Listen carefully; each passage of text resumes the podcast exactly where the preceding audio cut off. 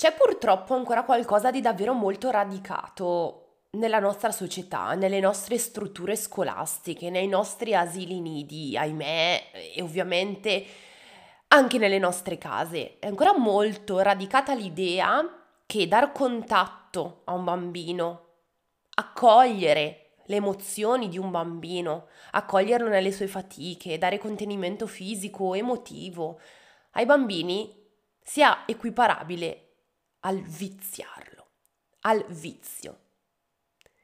E purtroppo, nonostante gli studi che possiamo veramente trovare ovunque ormai, che attestano che accogliere un bambino, che contenerlo, che cercare di limitare il suo pianto non sia viziare un bambino, purtroppo ancora ogni giorno sento storie sento racconti, sento testimonianze di professionisti che mi raccontano che questo concetto, preconcetto assolutamente sbagliato sia ancora molto radicato in noi.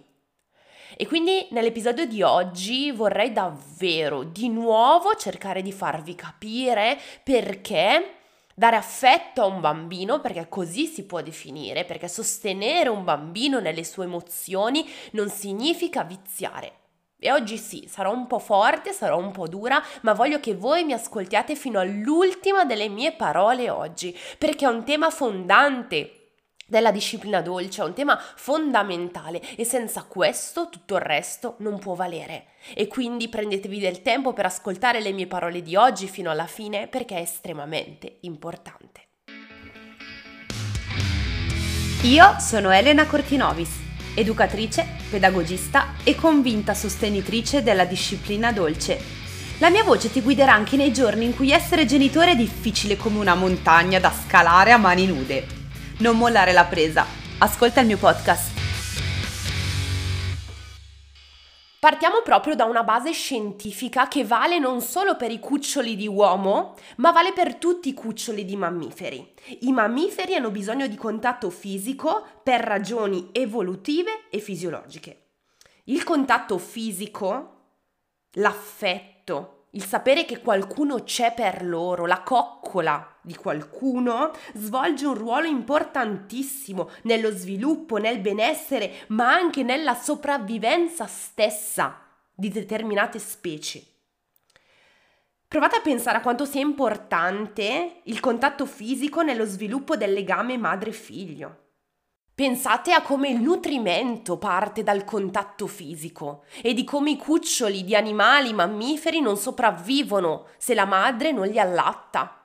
Contatto come nutrimento.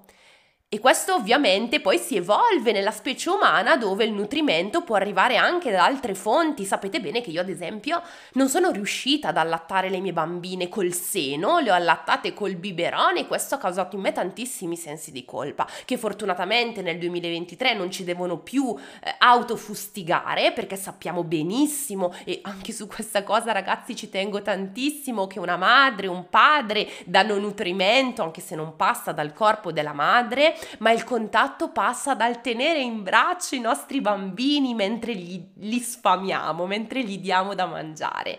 Una mamma che non allatta al seno sarà comunque in grado di dare questo importantissimo, questo importantissimo contatto tenendo in braccio il proprio bambino mentre gli dà da mangiare, mentre gli dà il latte e io ce l'ho fatta e so che tantissime altre persone che mi stanno ascoltando in questo momento ci staranno pensando, anche con due gemelli, anche con tre gemelli, è possibile assolutamente farlo, dare contatto ai nostri bambini nel momento in cui gli diamo da mangiare. E poi cosa succede? Succede che il contatto eh, permette uno sviluppo del sistema nervoso e del cervello, perché questo gli studi scientifici ci hanno proprio detto, ce lo dicono, che il contatto fisico stimola lo sviluppo del sistema nervoso del cervello nei mammiferi, compresi i cuccioli di uomo. Gli studi ci hanno detto che più contatto diamo ai nostri figli, più lo, il loro cervello matura con la sicurezza che qualcuno c'è per loro. E quindi le sue energie non le deve sprecare per cercare di sopravvivere, ma semplicemente per crescere. E pensate questo, quanto può creare un ambiente armonioso in famiglia, quanto può portare il neonato a piangere di meno perché si sente contenuto, si sente accolto. E sapete che il contatto fisico permette anche di rilasciare un ormone? L'ormone dell'ossitocina? Che è l'ormone definito come ormone della felicità, ma che in maniera un pochino più pratica è l'ormone che promuove il rilassamento, è l'ormone che permette al bambino di tranquillizzarsi. Per assurdo, tra l'altro, l'ossitocina riduce anche il dolore, il dolore proprio fisico. Beh, quindi, mh, mm, oltre a tutte le belle parole che possiamo dire, proprio a livello fisico vengono rilasciati degli ormoni che aiutano il bambino a stare bene. E la cosa molto bella che ci insegna la scienza è che questo ormone viene rilasciato anche nel corpo della mamma o del papà quando stanno in contatto con i loro bambini. Una sorta di duplice rilassamento. Se io riesco a respirare, respirare e a pensare che quando io tengo in braccio mio figlio non lo sto viziando, ma lo sto facendo crescere sano e forte, e allora questo renderà rilassato e tranquillo anche me. Visto che ho, vi ho parlato anche di scienza, sicuramente conoscerete l'esperimento che negli anni 50 ha condotto Harlow un esperimento che ad oggi ovviamente ci si accappona la pelle a pensare agli esperimenti fatti sugli animali, ma eh, io ve lo racconto perché comunque questo esperimento ci ha insegnato qualcosa, nonostante dal punto di vista etico ad oggi ci fa venire un po' di mal di pancia. Cosa ha fatto Harlow, ripeto, negli anni 50?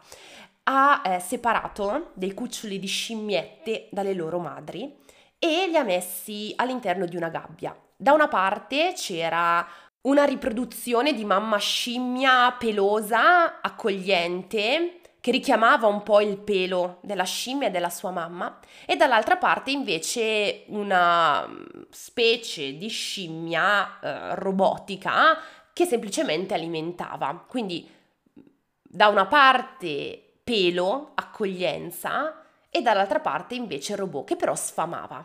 E cosa è successo? È successo che le scimmiette preferivano la scimmia pelosa rispetto alla scimmia che gli dava cibo. E quindi alcune scimmie arrivavano persino a lasciarsi morire di fame pur di stare dalla parte della scimmia che comunque in qualche modo sembrava li coccolasse, che era morbida e gli ricordava la loro mamma. Mi viene un po' il groppo in gola, perché eticamente, ripeto, eh, si fa fatica a pensare a questo esperimento, ma io ve lo racconto, ve lo racconto perché alla fine questo ci ha permesso di capire come anche i mammiferi eh, animali hanno bisogno di contatto fisico, hanno bisogno che qualcuno li contenga anche a costo di non mangiare, non alimentarsi quando invece per anni ci hanno detto che l'istinto di sopravvivenza porta ad alimentarsi a discapito di tutto. Per i mammiferi e per le scimmie, i mammiferi più simili a noi, invece c'è qualcosa di diverso.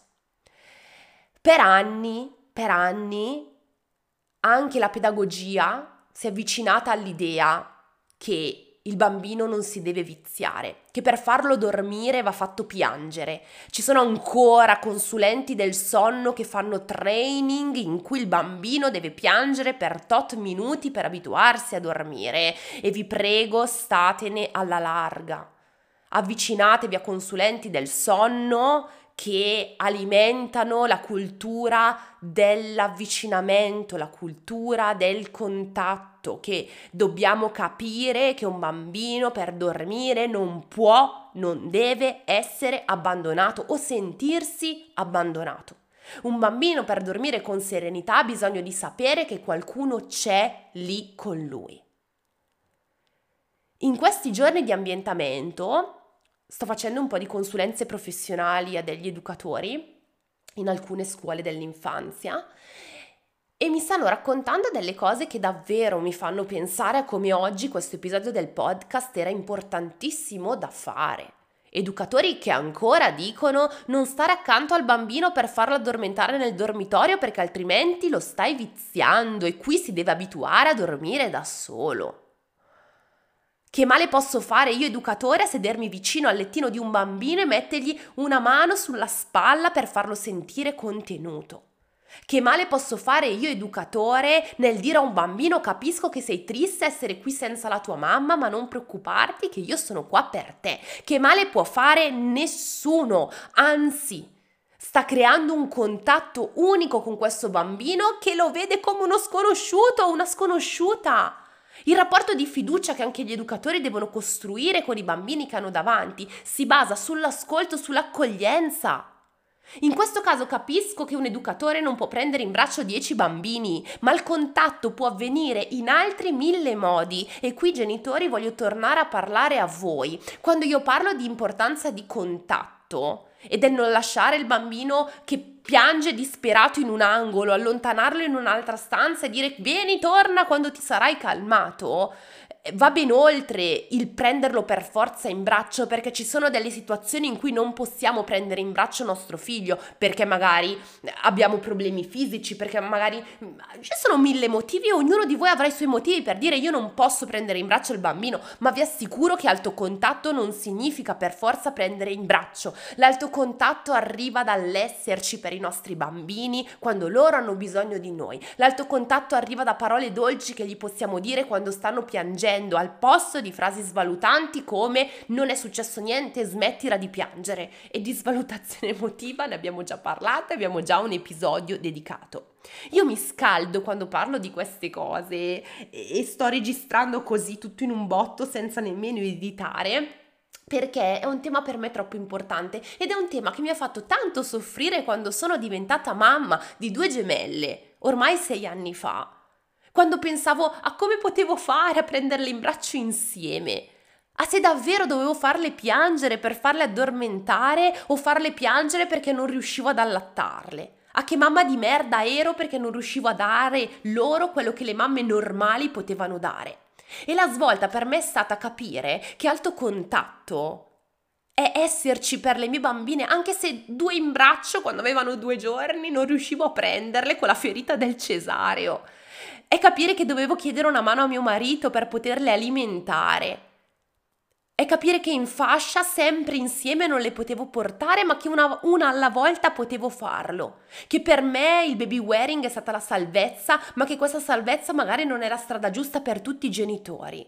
Che ogni genitore è diverso, ma che ogni genitore deve aver ben chiaro che se mette in fascia il suo bambino, se lo accoglie quando è triste, se non lo lascia piangere, per niente, per abituarlo, non lo sta viziando, che il vizio non esiste.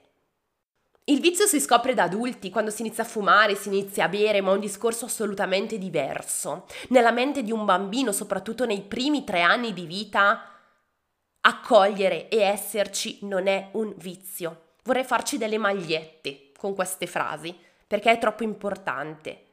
Amore non è viziare. E questo lo dobbiamo capire e lo dobbiamo comprendere. Forse la maggior parte di voi saprà già tutte queste cose, ma io spero che siate qua comunque ad ascoltarmi perché questo messaggio è troppo importante da mandare non solo a tutti i genitori che magari cavoli, già tra le mille cose che devono sapere, non sanno da che parte girarsi, ma questo messaggio deve arrivare a tutti i professionisti che ancora nel 2023 dicono di lasciar piangere il loro bambino per farlo addormentare, dicono di lasciare piangere il loro bambino durante l'ambientamento, dicono che eh, non bisogna dare affetto perché altrimenti si vizia.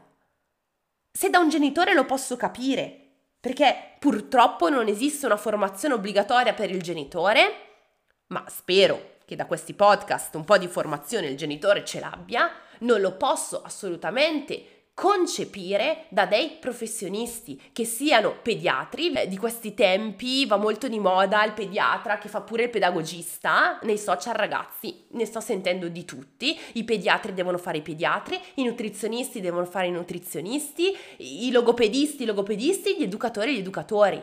Perché non esiste che un pediatra o una pediatra consigliano alla mamma che poverina è lì in difficoltà, lascialo piangere, mettilo nella sdraietta che così si abitua. Perché questo non è sano. Così come non è sano suggerire, ma sì, togli il pannolino, piangerà un po', poi si abitua, togli il ciuccio, piangerà fino a vomitare per una settimana, però poi almeno l'hai tolto.